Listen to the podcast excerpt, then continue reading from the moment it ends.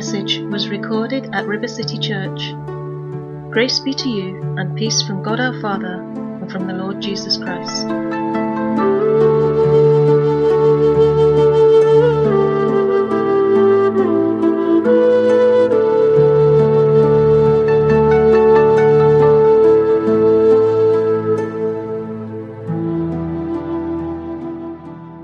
come against us, the things that have been spoken over us, and the things that have happened to us, they do cause veils to come in our understanding where we really struggle sometimes to hear and to see, in fact, the reality. When Jesus said, You shall know the truth, and the truth will set you free, that word can be translated reality. You will know the reality, and the reality will set you free. So this morning, we're going to have some look at some scriptures and believing that, in fact, as we do this, as we turn to the Word of God, his voice and His Spirit will open our eyes and that we would see again through these veils, you know. The Bible talks about a veil where it spoke about how the reading of the law caused a veil to form on the hearts of those hearing it. And we know, in fact, that uh, that uh, teaching of the law, which effectively says, well, if you will do that, then God will do this, that effectively does put a veil on our hearts because it actually communicates to us the idea that all these great things of God that we have, as been mentioned this morning, the promises of God, are not for now. They're for later. And so if you believe that, you can live your whole life waiting for God to do what He's already done. And uh, this is this little uh, PowerPoint I have this morning. And I want to begin with a scripture in 2 Corinthians 6. 2 Corinthians 6, 1 and 2. As workers together with him, we also plead with you not to receive the grace of God in vain.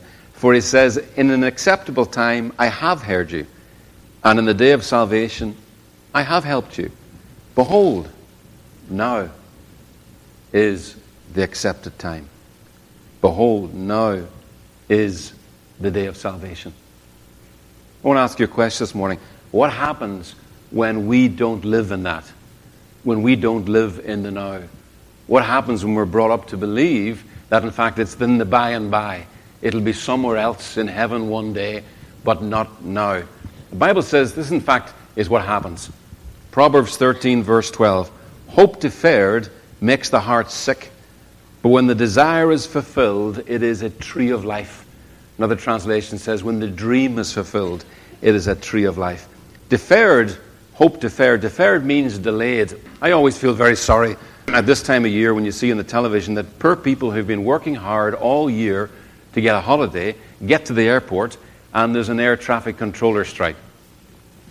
And they are left sitting there. Has this ever happened to anybody where nobody tells you when the plane is coming? I mean, it's coming, but nobody tells you. It drives you absolutely, it drives people to despair. It really sickens people. There's nothing more sickening than to be sitting there and not be told, but when is the plane coming? And then it's coming, and then it's not coming, and then it's coming.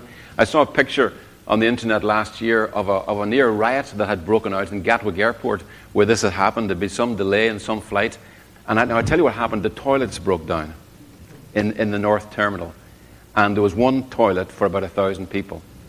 And the photograph was of a policeman standing on a desk trying to appease a crowd that was nearly in riot. Poor guy, I felt sorry for him.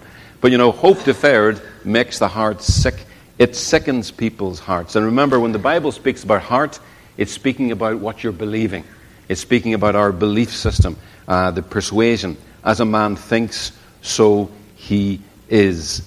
So if we've been waiting and waiting and waiting uh, to reach your dream or to reach your goal, and you appear to be continually disappointed, all those delays are damaging, are sickening your ability to believe that you'll finally or you'll ever get there. Disappointment can be crushing. There's a scripture that says, in fact, that a crushed spirit dries up the bones. Do you remember that scripture? It's Proverbs 7, 17 22. A cheerful heart is good medicine, but a crushed spirit dries up the bones. If your hope is continually delayed, continually delayed, continually delayed to some future date. And you never seem to arrive at the place that you want to be in. That experience will suck the life out of you. Your heart, what you're believing, uh, is intended to be a spring of life. Uh, the Bible talks about that spring, doesn't it? It says, guard your heart. It is a spring of life.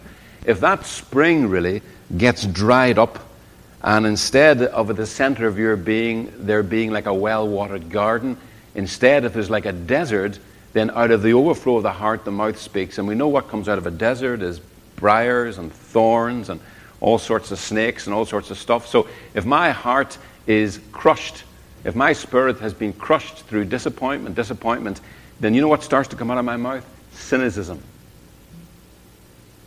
It's a terrible thing to speak to a cynical Christian who's been so disappointed with people that really now it's very difficult for them to say anything positive. What you're hearing is a dried up riverbed of a heart, you know, where there's no life sort of flowing as such.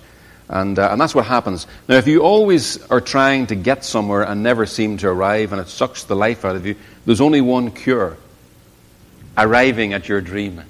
Arriving at your dream destination. Think of all those poor people who are finally getting to Spain and putting their suitcases down and go, Praise the Lord, you know. Arriving at your dream.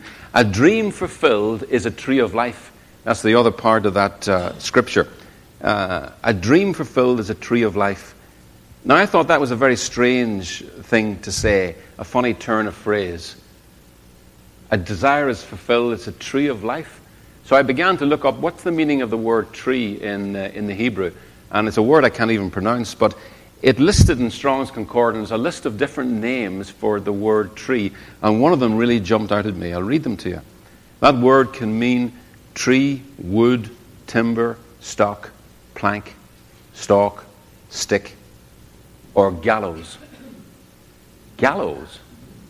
A dream fulfilled is a gallows? Well, what gallows? Gallows is a place of death. I mean, what place of death ever brought life? Can anybody answer that question? That's the cross, isn't it? So what the Lord is saying is this is the tree of life. It's at the cross that all of our life comes from. Hope delayed, deferred, sucks the, light out of, the life out of us, but all of our dreams were fulfilled at the gallows of life, at the cross. Praise God. See, the cross is like the great dividing time, the great dividing line in history, both in time and in experience of mankind. It marks the end of one age and the beginning of another because it marks the end of the first Adam. Uh, first Adam died at the cross. Praise God.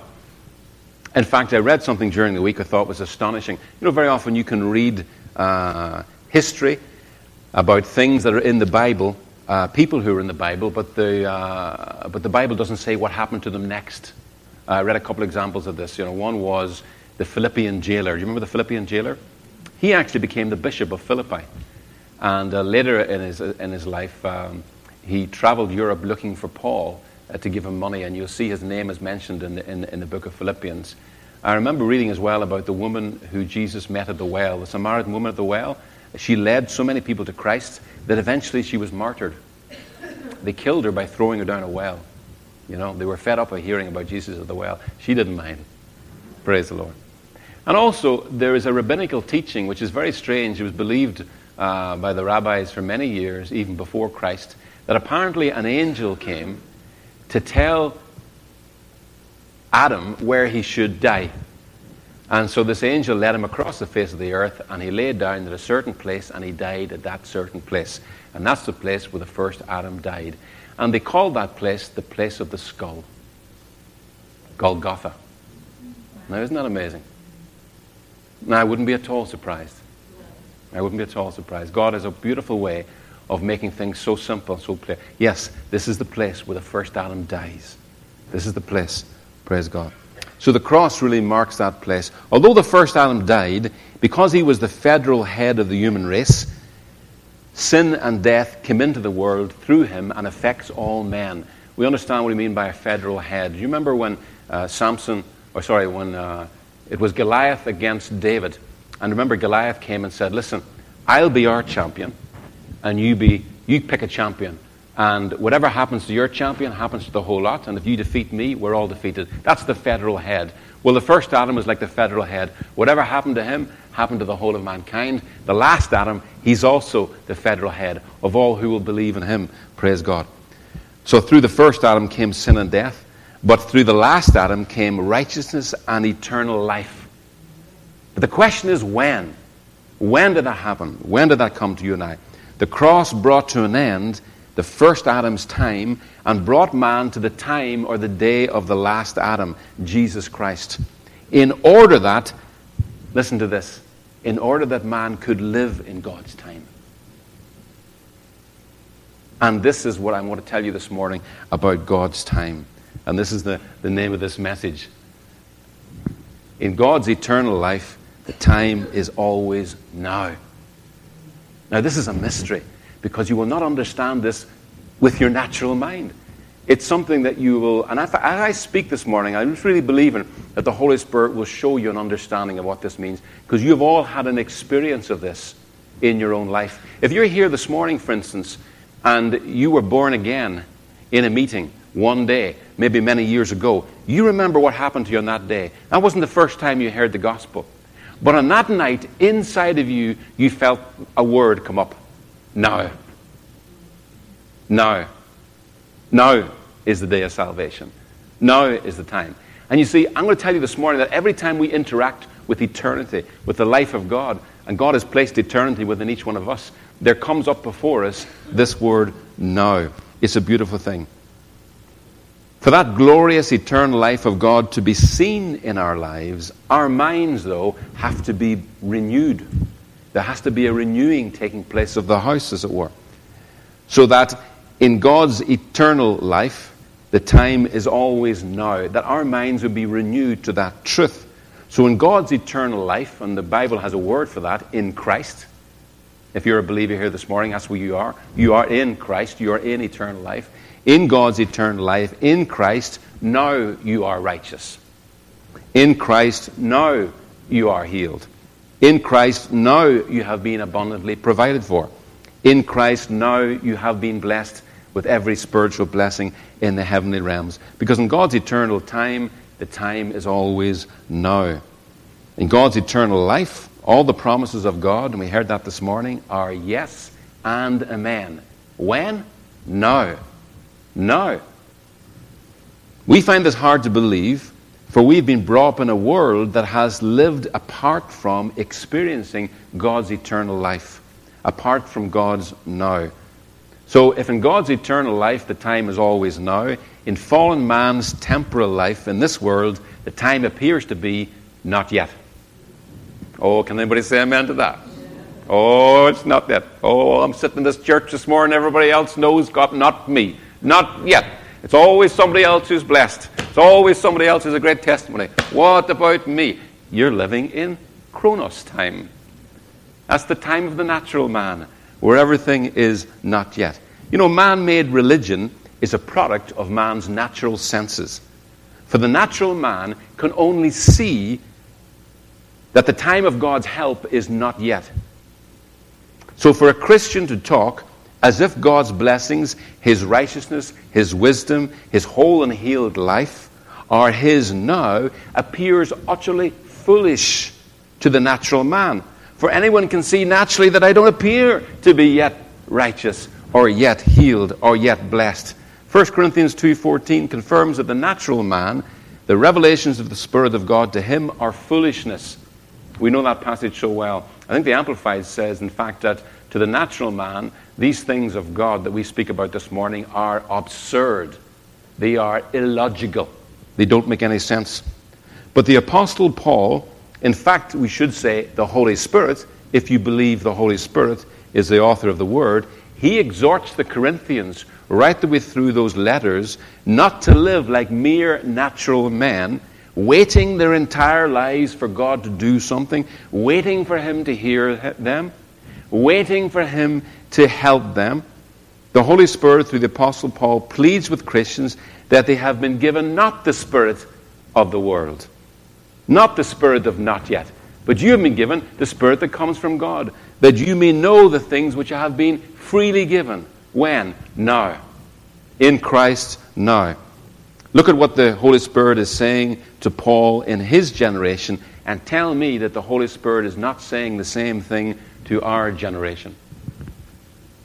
1 Corinthians 2:12 Now we have received not the Spirit of the world, but the Spirit who is from God, that we might know the things that have been freely given to us by God. Now, to the naturally minded church, waiting for God to hear them, waiting for God to help them, is he still not saying to them, We plead with you not to receive the grace of God in vain? For he says, In an acceptable time I have heard you. In the day of salvation I have helped you. Behold, now is the accepted time. Now is the day of salvation. Now, Brian spoke this morning about that uh, vision, as it were, of how it's possible to live from one realm while walking in another. You know? And that's what we're called to do as believers. We're called to be thinking from now. You see, if I really believe that I already have all these things in Christ, you know the effect of that in my life? I can be patient. I can't be patient if I really think that God has not heard me yet. I'm going to be agitated. I'm going to be concerned, you see. It's quite a, it's an amazing thing, isn't it, really, to know in your spirit that everything's going to be okay when your whole house is upside down, when the whole world is losing its head around you. That's the witness of the believer, you see. It's you in your peace and in your rest, in the midst of all the turmoil around you, that speaks to this world that there is another world. There is another reality. In fact, a true reality. Someone once said that physical reality is 1% of reality. Think about that for a moment. Wow. Praise God. And we have all this reality to walk in that God wants to show us. What do we always say here? We're scratching the surface. We're scratching the surface of the goodness of God. Even scientists, I'm just thinking about this now, scientists say that our, our brain, we're only using, uh, what is it, 10% of it? And some people aren't even using that much. Praise the Lord. So the more religious, the more naturally minded we are as Christians, the more we will spend our lives waiting around for God to hear us, waiting around for God to help us, if we refuse the gift of righteousness. If we refuse to believe that we now are righteous in God's sight because of what Christ has done, then we'll never feel ready for eternal life. For we will keep making righteousness about us and our life instead of about Christ and his life. Oh, the whole of creation is waiting for the sons of God to begin to operate in eternal life. But we've been brought up to believe that eternal life starts when you die. That's the way I was brought up to believe. I don't know about you. In man's fallen temporal life in this world, the time appears to be not yet. Do you remember when Moses met the Lord at the burning bush? And he said, Who, who am I going to say sent me? What did he say? Tell him I am. Tell him I am. He said, God only knows one time in eternity. It's now. It's now. This is a beautiful thing. You see, when we get a revelation in that eternity, it's always now, that God is immutable, that things don't change, you will stop wasting your time trying to, what's the phrase, guilt trip God into blessing you. God, look at the way I'm suffering. Look what I've put up with. I mean, it must be my time by now. Lord saying, Lord, open his eyes. Open his eyes. In God's eternal life, the time is always now. So, Christian, believer in Christ, now you have eternal life. Now. Now you are provided for. Now you have Sozo, salvation, spirit, soul, and body, flowing from your spirit out in that order. So I cannot stand here and speak to Christians as mere natural men and women and say to you that if you keep coming to church and avoiding sin and living a good life, then one day God will hear you and one day God will help you. One day you'll be righteous, one day you'll be sanctified, and one day you will be redeemed. That's a gospel for religious, natural men and women. That's not the glorious gospel for the sons of God. For they know that the day has already come. For when Christ came, he brought God's eternal life. And in God's eternal life, the time is always. Praise the Lord. What does this glorious gospel say you received when you received Christ? For he became for us righteousness and sanctification and redemption, that as it is written, He who glories, let him glory in the Lord. That's the fourth tenet of the apostolic church, by the way. The justification and the sanctification of the believer, not by his life, but by the finished work of Christ. Praise God. You have been made holy. Now, if we begin to live in that eternal now, it's amazing how you can begin to have fellowship and begin to hear the voice of God like you've never heard before. Because the greatest thing stopping you from hearing the voice of God is sitting here this morning in this church saying to yourself, Well, everybody here has been a Christian for years. They probably can hear from I've never heard and God never speak to me. If God saw where I was last Wednesday night. Yes, he did see where you were on Wednesday night. And he did see what you were saying last night. Praise God. He's seen it all. And praise God, He's given you sanctification, redemption. He's given you everything in Christ. This has got to be the best news in the world. Praise God. But you know, when we get a when we learn to receive it, begin to live in it, it just becomes a river flowing through us. We, we just have to tell people. I bet David Dara this morning is telling everybody he's got a son. You know? I bet he's not sitting around thinking, I wonder how I'll tell Phelim. Hmm. I wonder how I'll tell. God, it's going to be difficult to speak about it, isn't it? I don't think so. I think when you know, praise God, the joy of new life, you just can't shut up about it, you know? And I believe that this teaching that we are righteous in Christ is setting the church free so that there'll be such a, a, a, river of joy going through the church that you'll never need to run at an evangelistic program ever again in a church to teach Christians how to witness because they can't shut up. Because they've got a revelation of who they are in Christ and how much they've been given. So if you want me to treat you, a Christian, as a mere natural man or woman, then I will say to you what all religions say that you're obviously not saved or healed yet. But one day, probably if you clean your life up enough, you will be on that great day saved and healed. But if you want me to treat you as a son of God, an entirely new creation, someone who draws their life from the last Adam, the life giving spirit, then I must say, no matter how foolish or no matter how offensive to the natural ears, your physical senses, despite how offensive it sounds, I must say to you that in Christ you are now justified. You are now sanctified. You are now healed. You are now provided for. You are now saved. And from that truth, we can make this simple statement Christian discipleship, praise God, is simply growing up into the now of the in Christ life. Now, that can be very hard to hear, and it certainly was hard for me to hear from the Spirit that no matter how many years I've been going to church or even been in ministry, if I don't see myself as righteous in Christ now, I haven't really been discipled. Now, this is a staggering thing to say. You might say to me, Phelim, where does it say that in the Bible? Glad you asked. Hebrews 5 12 and 13. For though by this time, Phelim, you ought to be teachers, you need someone to teach you again the first principles of the oracles of God. And you have come to need milk, not solid food. For everyone who partakes only of milk is unskilled in the word of righteousness, for he is a babe. Now, the Holy Spirit is the author of this word. The Holy Spirit there calls the teaching that a believer is already now righteous in Christ first principles the very foundation that you need to walk in the Spirit.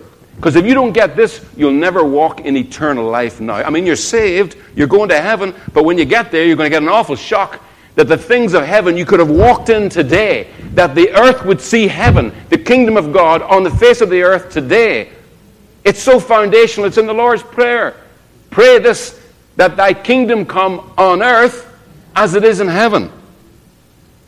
That teaching of righteousness, we have taught about this so many times, and it's been offensive to people. I know to hear this teaching that we are righteous in Christ, that we have everything we, we have, everything we need in Christ today. But you know, the Apostle Paul called this the very power of the gospel. Take that out of the gospel, there's no power. You know the scripture very well in Romans 1 16 and 17. I am not ashamed of this gospel, for it is the power of God unto salvation for all who believe, first for the Jews, then for the Gentiles. Why? Because in it is revealed the righteousness of God. Wow. Of God, not of man not of man, of God. That's what the gospel about. It's not about your righteousness or mine. It's about the righteousness of God. And here's the good news. You have it by the grace of God. If you will receive the grace of God. So we plead with you, do not receive the grace of God in vain. For he has helped you. And he has blessed you. And he has heard you. He has given you his very life. But now the Lord will have by His Holy Spirit the church to grow up to learn how to walk in eternal life, how to operate in eternal life. And we're going to say a little bit about that this morning. Praise God. The power of the gospel is that eternal life is all by the grace of God. Righteousness is of God, and that is why eternal life, the righteous, redeemed, healed, and abundant life of God is for now. For God knows that hope deferred makes the heart sick. And that's why Christians, God did not make your hope of glory to be Christ in heaven one day, but Christ in you today. Now. Now. Can you hear the whole creation is groaning for the church to wake up to? No. No. Oh, but Lord, I haven't got myself sorted out yet. No. But Lord, it's the worst day of my life. No. But Lord, you don't see what I've been through. No. Single barren woman, you have never born a child. No. Praise God. But see, I can't do that. But there are times when I feel this rushing wind within me. I feel the now coming up, you see. We learn to operate in this. I know this is just simply head knowledge without any experience. Ruby said at the breaking of bread, he didn't leave us a doctrine, he came in person. And you know, he gave us his Holy Spirit. They wouldn't have to re- rely simply on remembering something or understanding something up here with our natural understanding. He gave us the very mind of Christ that this experience of now would be something we'll operate in this week. We prayed it this morning. Brian prayed it. That we would feel this now. Now. Rising up. I'm declaring this over you because faith comes by hearing. There's people here, and you're going to come to an experience this week where you're talking to somebody, and inside you got this, no! That's eternal life. That's what eternal life feels like. That's what it looks like. That's what it senses like. It's now. Praise the Lord. Can you hear the whole of creation singing over the church? Awake now.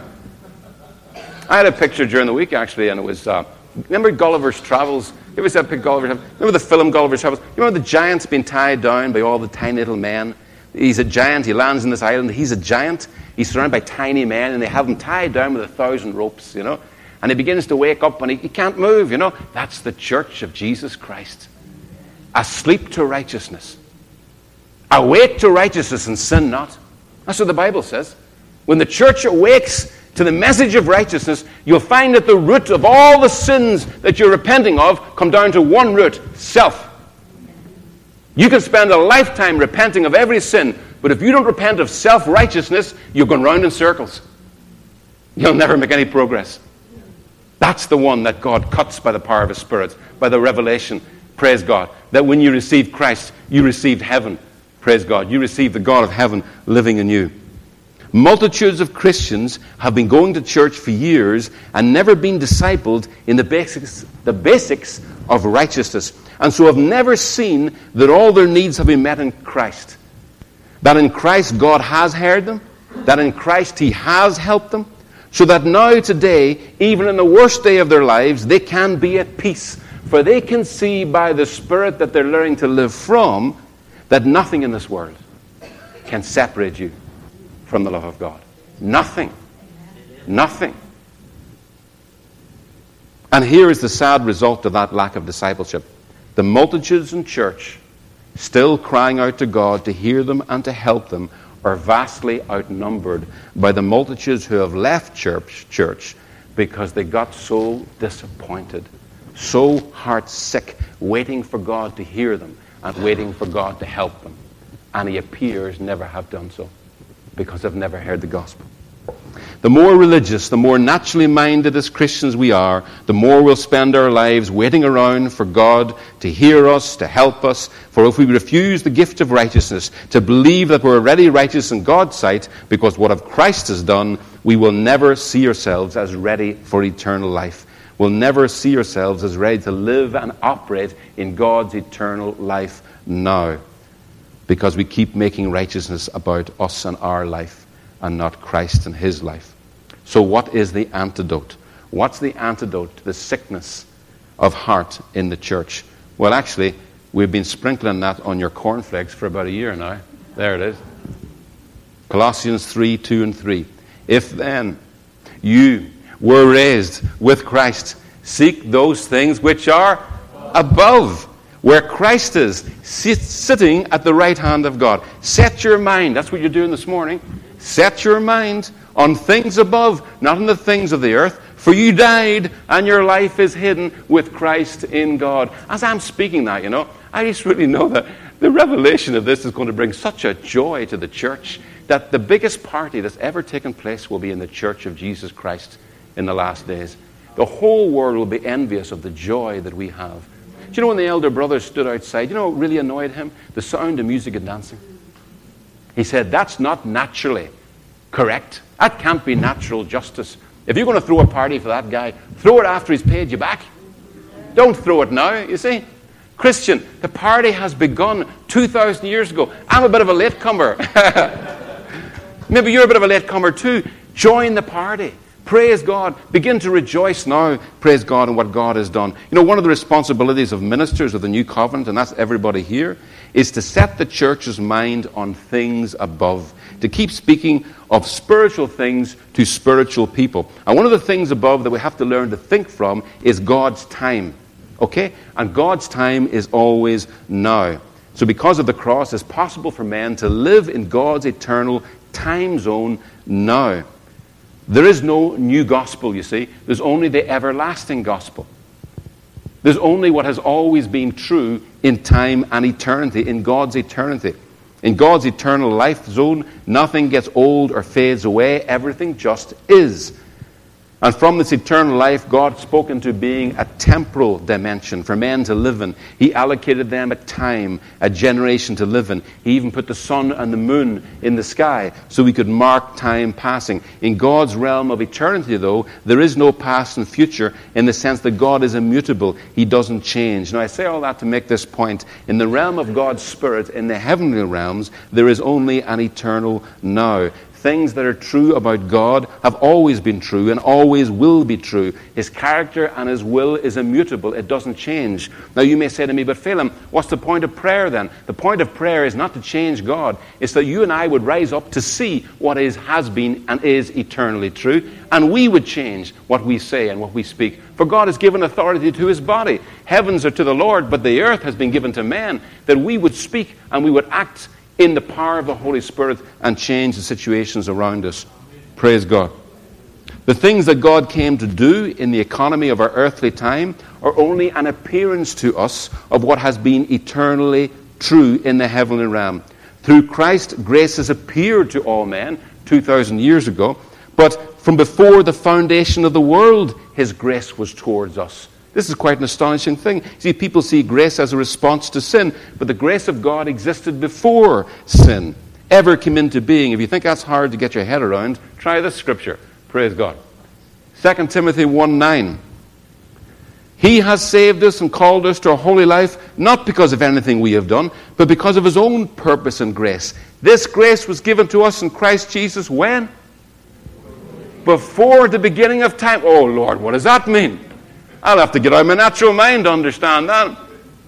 When we talk about grace, we're talking about the eternal purpose of God. The old apostolics, you know, when they talked about the apostolic church, they never talked about the apostolic church as being about apostles, prophets, evangelists, pastors, and teachers. It was about the heavenly vision. It was about the eternal purpose of God, that his church would be in him and operate in that today. Quite amazing, actually. They're the Apostolic Church, the first people to ordain prophets, and said, A man or a woman can stand and speak, Thus saith the Lord. You can't do that. Said the natural church, You can't do that. Oh, when you're in the Spirit, you can. You try it this week when that now comes up. You speak, and the very Spirit of God will speak through you. And you'll find a reception to the person you're speaking to that you could never have made yourself. But people know when God is speaking to them. The grace of God has been eternally for us eternally now. But to us, it had to appear in our passing away time zone. And grace appeared in Christ 2,000 years ago because man needed to see and experience grace. We needed a person, praise God, in order to rise out of the natural, external, self alone life into the eternal, supernatural union with Christ's life. Praise God. By faith, and grace must be received and thanksgiving opens the heart to receive it. And that's why we spend so much time on a Sunday giving thanks, because you're much able to, more to receive when you give thanks. So in earth time, in Chronos time, the eternal uh, God took on the life of a man and he came into our passing temporal time. And in the realm of time, the lamb was slain nearly 2,000 years ago in our time. But tell me, in God's eternal time, when was the lamb slain? Before the foundation of the world. Now, you may say, Oh, Phelim, I, I can't get my head around all this. Uh, I mean, I've never heard this before. Yes, you have. What's the most famous, most popular song in the world besides Happy Birthday? Amazing Grace. When we've been there 10,000 years, bright shining as the sun, we'll have no less days to praise His name than when we first begun. Why? Because you're living in God's eternal day. Hope deferred makes the heart sick. It was never God's intention for you to live a life heart sickened by always waiting for Him to do something, but rather that we would grow to see and live in the truth that in Christ God has already answered, has already fulfilled all of our dreams and more. And the revelation of that turns you into a dynamo, praise God, a river of joy. The revelation that in Christ our dreams have been fulfilled is a tree of life. The glorious gospel of God's eternal life given to us. Christ is the tree of life. At the cross, there took place a divine exchange. Our temporal, sinful life was taken into God, and we were placed in God's eternal life, God's eternal now. And we're called to live from there. And the Holy Spirit is teaching us to live from there. Before the cross, man was forever waiting for a Savior, and generations came and went, lived and died, waiting for salvation to come, waiting for grace and truth to appear. Before the cross, before Christ came, the heart of every man was like a desert waiting for the rain, waiting for the source of life. But Jesus came to bring that eternal life, that spring, that river of life that would turn the heart of man into a garden, a garden blossoming with the very life of God, the love of God, the peace of God. Jesus said to a thirsty woman at a well, Everyone who drinks of this water will be thirsty again. But whoever drinks of the water I give him will never be thirsty again. Will never call out to me, When, God, are you going to fill my thirst? When, God, are you going to satisfy me? Because the water I give him will become in him a spring of water, welling up to eternal life. Christ is the end of a dimension called waiting for eternal life. Before the cross, we were waiting for eternal life. After the cross, no man has to live waiting for eternal life, live with his hope deferred, with his heart sick but the fact is that multitudes of us living since the cross have spent a lifetime waiting for eternal life because we grew up believing that eternal life, living in God's eternal day, didn't begin until we died. Can you see that binding the church? Let's finish by looking and putting before our minds and setting our minds into Christ's idea of eternal life. From John 17, first three verses. When Jesus had spoken these words, he lifted up his eyes to heaven and he said, Father, the hour is come. Whoa! Oh, come on, the hour has come. That's what the Lord is saying to the church right now. The hour has come. The hour has come for the church to stand up. The hour has come. Glorify your Son, that the Son may glorify you. Since you have given him authority over all flesh to give eternal life to all whom you have given him. And this is eternal life, that they know you, the only true God, and Jesus Christ whom you have sent. Now, we haven't got time this morning to go into that knowing that uh, Pastor Ruby keeps talking about, the, the that experiential knowing, as Adam knew Eve and bore a son, so we can know God in a way that bears the very life of God. But I want to point out to you this morning that by Jesus' definition of eternal life, eternal life is entering into in knowing. And notice that Jesus says that He is the one who gives eternal life. This must come from Him. This knowing of God comes from God. John 6 44, no one can come to me unless the Father who sent me draws him. So eternal life is not something we can only know when we die. It is knowing God now. And we can do that now. Why? Because He wants us to. That knowing comes from Him through His Spirit. You know, God desires to be known. He desires to be known. He desires that people out there know Him. But how are we to communicate that if we will not acknowledge what He has put within us? Final statement. Praise the Lord. We as believers can experience eternal life now by knowing God now. And so operate in that eternal life now. And I want to finish by giving you an illustration of what it is to operate in that eternal life, the drawing of people to a work of God's Spirit. That has begun, you know, and I mentioned it already. Since we prayed that prayer last week, there were several people uh, shared with me during the week experiences they've had, both now and in the past, of not being able to witness, not being able to talk to anybody. But there came a moment, there came a day when they felt something come up within them, and two things seemed to happen. The first was they just found it really easy to talk. It just flowed. And people you'd argue with before, uh, you know. And the second thing was those people seemed to be really receptive. In that moment, they seemed to really take in what you were saying. See, that's an operation of the Spirit of God. That's the eternal now rising up. And I want to encourage you that every person here is able to operate in God's eternal life.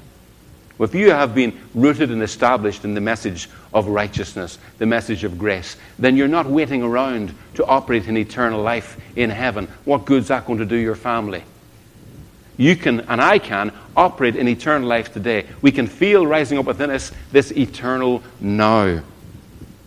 The Holy Spirit in Romans 8:14 says, "Those who are led by the Spirit of God, these are the sons of God." So in God's eternal life, all we've said this morning is the time is always now. Peter and John one day were walking to the temple and they passed the gate beautiful. And at the gate beautiful sat a man who they had seen every day because beggars always sat on the same place every day. But on that day, a strange thing happened. The beggar spoke to Peter and John, and Peter looked directly at him, and Peter felt something come up within him. He felt a word come up. Can you guess what the word was? No. No. Come here, you. No. No. You can stand up now. And you know what the beggar did? he stood up. He stood up. You know, there are people in our family we've been praying about for years for salvation to stand up from death to life. In the now, they will stand up. In the now, they will stand up, you know. And I believe that God is saying that now much more frequently than we realize. It's just that we've had these veils in our understanding. If you will not accept that you are righteous now, that you are perfect in Christ now, that you stand before God blameless now, then you will spend the rest of your life trying to get yourself cleaned up and really believing that God has never helped you and never heard you. And meanwhile, nobody is operating in the now in our community. And that's going to change because we have this beautiful message that whenever people come to us, heart sick of religion, from having their hope deferred, and asking about God and why never helped us, we have this beautiful message. In an acceptable time, I have heard you. And the day of salvation, I have helped you. Behold, now is the accepted time. Now is the day of salvation. Praise God. Father, we thank you this morning. Only by your Holy Spirit, Lord, can something break through from the level of the intellect and to the level of the Spirit. And Father, we just make that declaration because you are saying it this morning. This is from you this morning, Lord. You are saying to people here, I will not break a bruised reed, and I will not snuff out what appears to you to be a flickering wick. For you are stronger in me than you know. And in you is eternal life. And in that eternal life, you don't have to wait for a better day. Now is the best day of your life. Now is the day of salvation. Now is the day of your provision. And so when you believe that, then by faith you can begin to step out of the boat and you can begin to live in the midst of turmoil in perfect peace. And that is the light that will shine in the darkness. When the world in darkness, separated from God, sees a great light, the light of a church living in union with God, then they will recognize and repent of living apart from God. So, Father, we thank you for your presence in our lives today. We thank you for our body corporate. I thank you for this fellowship. I thank you for your church in this city. And we thank you that this wonderful message of the righteousness of God, of God, is going out across the body and loosing the giant that has been sleeping, that the church would awake to righteousness and blossom and prosper and reign in this life, that your prayer would be answered and people would see the kingdom of God the kingdom of heaven on the earth. We declare this in Jesus' name. Amen.